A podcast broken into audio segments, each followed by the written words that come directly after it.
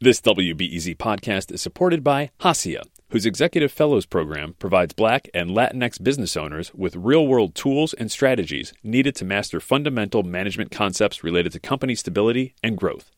Registrants learn through one on one executive coaching sessions with subject matter experts in the areas of finance, business development, operations, and legal. More info at haciaworks.org. Good afternoon. I'm Erin Allen, and this is The Rundown. So, don't tell my fellow ride or die Detroit natives, but before I even moved to Chicago, I was proud to tell people I was coming here. Aside from the fact that it's one of the most culturally saturated places in this young country, I mean, can we just talk about the views, the structures, the miradores? Jackson Park, Sunset Cafe, the University of Chicago. I mean, I could go on and on.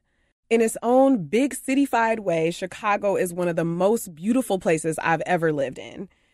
And if you ask Lee Bey, the city wouldn't look, feel, or be the way it is without the South Side.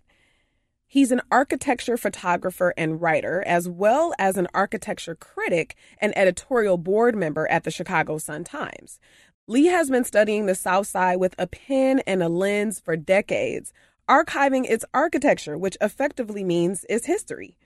One of his books is called Southern Exposure The Overlooked Architecture of Chicago's South Side, and it focuses on the built environment in the area. Lee Bey's book inspired a new film from WTTW. The film is called Building Blocks The Architecture of Chicago's South Side.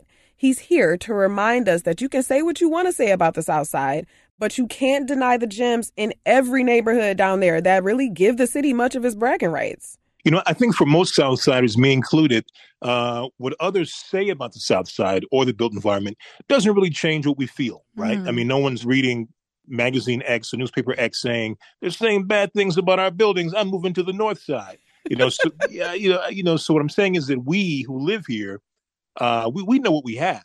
Um, yes. the, the, the problem is, or the issue is, and it's what the book and I think what the uh, what the film wants to address is when we talk about architecture in Chicago, we exclude South Side buildings largely from that discussion, and one can't help but see that that exclusion is based on race mm. because these are communities of Black and Brown people um, already written off as places of disinvestment and crime so one more stroke writing off architecture uh, mm. is not a far, uh, you know, is not a far stretch. Yeah. When I think about architecture, and I think I'm not alone in this, I think a lot about structures, blueprints, design, but structures tell stories. And you have an intimate relationship with that as a person who writes and photographs and, and tells those stories. Um, I wonder if you can orient me around storytelling through the lens of architecture you know, Chicago is, is is unique in many ways in that we, when it comes to architecture writing, we're we're not writing about a beauty contest. Hmm. Uh, uh, uh, when we deal with buildings, we're not talking just about how a building is pretty and how it references yeah. this or how it's, uh, uh, you know, we we're, we're we're we're not about that. We talk about the political, social, and, and racial forces that shape what we build, what we don't build, where we build and where we don't build. Hmm. And so, in order to ground the reporting, uh, it's really about uh, put, it, putting those forces into the mix because Chicagoans know uh, that the built environment is shaped by these forces. So coverage has to reflect that. Yeah. You talked about the political component. I wonder if you could go a little bit more into that when you say the built environment is political. Well, when we think about, um, for instance, um, political and racial, mm-hmm. especially. You got to put yes. those two together. Political sometimes. and racial. yes, it's all connected. It, it is right. So when so when we think about, for instance, the old school public housing high rises, right?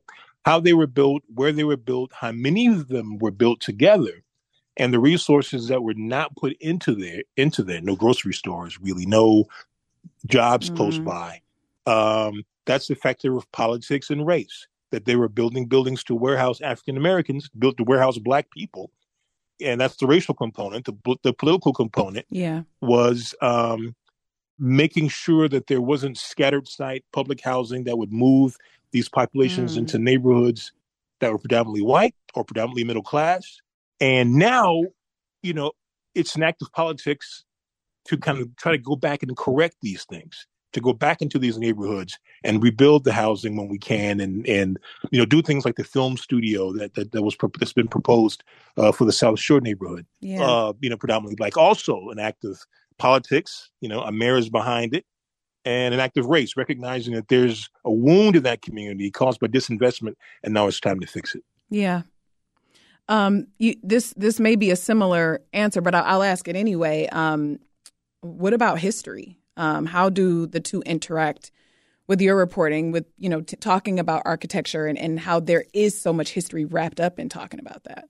Um, you know, a lot of the conditions that we see in Chicago that we're trying to fix now, hopefully trying to fix now, that some of the conditions go back a century uh, to the 1919 um, race riots, and there, there really is going to be a better way to put that, but uh, than race riot. That's how we. That's what we. Call them. In Detroit, them. we call them the rebellions. Well, you know, in, in this case, it was black people defending themselves from uh, attacks from Bridgeport following mm. the uh, the stoning of Eugene Williams at 31st Street Beach. So, like, how do you like? What's the word for that? Interesting. Right? So, so, so after those difficulties, you know, the city had a clear sense from a study of what it needed to do to keep it from happening again.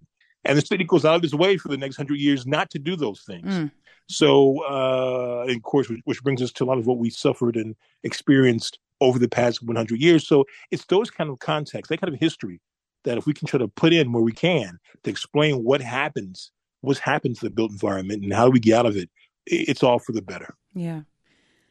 You say in the film that the South Side makes Chicago. If you don't know the South Side, you don't know Chicago. Um, can you explain what you meant by that? You know, very much so. I mean, even from a, a geographic standpoint, before the big annexation of 1898 or 1899, the city's southern boundary basically stopped at Pershing Road. So that makes the city physically. And then when you think what was hosted on Chicago's South Side, you know, World's Fairs, Chicago State University, University of Chicago, IIT, education, you know, uh, the people that came out of the the South Side from, um, you know, from Gwendolyn Brooks to uh, Haki Madhubuti to James T. Farrell. I mean, all of that came out of the South Side. All that culture, all that food, all that music. Um, you know, uh, so these are largely the things when we think about the South Side. If you go to any other country and talk about the South Side, or talk about Chicago, I should say, these are the things that, that get talked about. These are the things that get discussed. These are the things that make Chicago. Yeah. Um, thank you for that. that that I didn't, you know, I didn't know that, um, and that's such an important piece. Um, I think one thing that also came up in the film is the responsibility that natives have, and tra- probably transplants like me as well, to to learn that history and know about the South Side and know about the city itself. Um, so yeah, thank you for schooling me. yeah, sure, sure. Would you say there are two or three buildings on the south side that you could speak to that maybe really illustrate what you're saying or maybe even are quintessential in telling the story of, of what the south side means to the city oh certainly i mean there are you know probably two or three thousand uh, that you could pick from but uh, certainly when it comes to spaces you, you got to give props to the south lakefront and jackson park i mean that's where the mm. world's the first world's fair was held and it's in that place to this day uh, you know, is one of the finest park spaces in America, let, let alone Chicago. Um, mm. Absolutely beautiful. So, just in terms of open space, that would be one of my picks. Um, certainly, the important buildings of Bronzeville, uh, the landmarks, the eight landmark uh, buildings uh, that are on the National Register, and the Victory Monument, the sculpture at 35th and King Drive.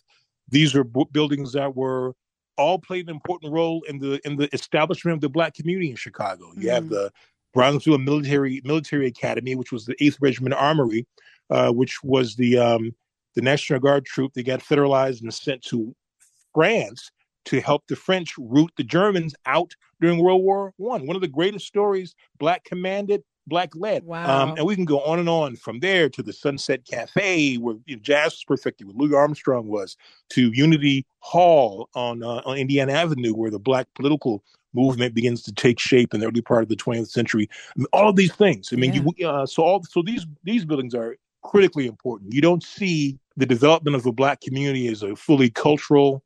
I mean, the culture, the the the war history, the politics, w- without these without these buildings, and they were all in danger. 30, mm. 25, 30 years ago being demolished. So, so these are critical buildings. Yeah. Um, I know that you were an advisor to Mayor Daley on urban planning and architecture. And when when you told me that, I you know my heart just kind of um, it, it, like I felt it in my heart a little bit because I just think about how amazing it would be to actually affect the way a city that you're actually from is structured and planned.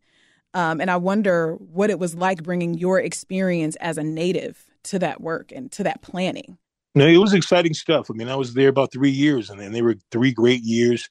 A little different than things are now because there's a lot of money rolling through the city, uh, you know, at that time. Mm. But it was good. I mean, you know, as you well put it, to be a person from the city, from the South Side, to be at the table when certain things were happening um, was was a was an interesting thing, and and it became an education for me. Um, that I thought, well, if I ever go back to writing about architecture, uh, I'm going to know a lot more than I did the first time. and uh, and it turns out I, you know, 20 years later, just about I'm back at the wheel again. Yeah, so, Congress recently designated the Bronzeville neighborhood in Chicago as a national heritage area. And um, you said this earlier, you know, Chicagoans, we know what we have. And I took that to mean that, you know, Chicagoans have known that Bronzeville is a significant place in history and, and even right now, of course. But there's a difference between knowing that within the community and having that national recognition and how how would you say that changes things you know it's um you know it changes things greatly but keep in mind though that you know this this designation which brings you know a measure of cash and other things for the next 15 or 20 years this is just the latest layer in the work that the people of bronzeville have been doing since harold washington was mayor mm. so we're talking go- almost 40 years now going back in terms of saving these buildings, pushing for reuse of these buildings, contextualizing these buildings. Here's why they're important individually, but yet, but also here's why they're important in the development of this community. Uh, so this is great uh, to see, but it, it, you know it can't be told enough. The hard work that people, I mean, people like Harold Lucas, who who have you know passed away recently, that generation, um, you know, who spent their lives devoted uh, to moments like this. You know, mm. we, we go down King Drive now and uh, you know, and, and, and other streets, and it's beautiful, right? Yeah. Um, and and it's desirable, and and you know, everyone can point to at least one building that has some kind of history, and to understand that black people fought and saved in politics and all those things to preserve this community so they can be intact today, where a designation like this can come and mean something. Just important to understand and underscore.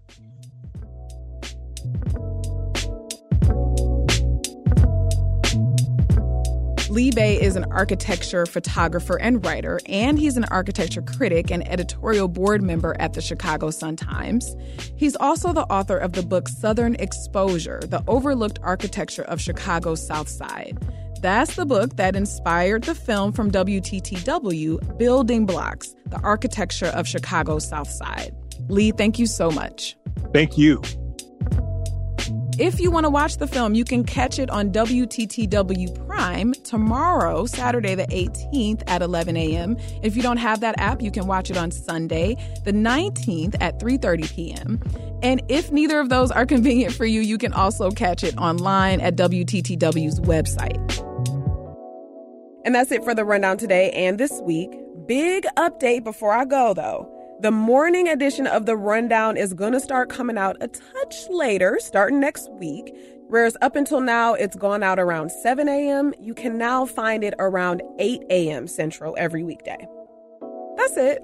Thank you, Sam Deer and Justin Bull, for producing this episode, and Ariel Van Cleve for editing the show. I'm Erin Allen. Have a great weekend. I'll talk to you not as early, but still early Monday morning. Bye.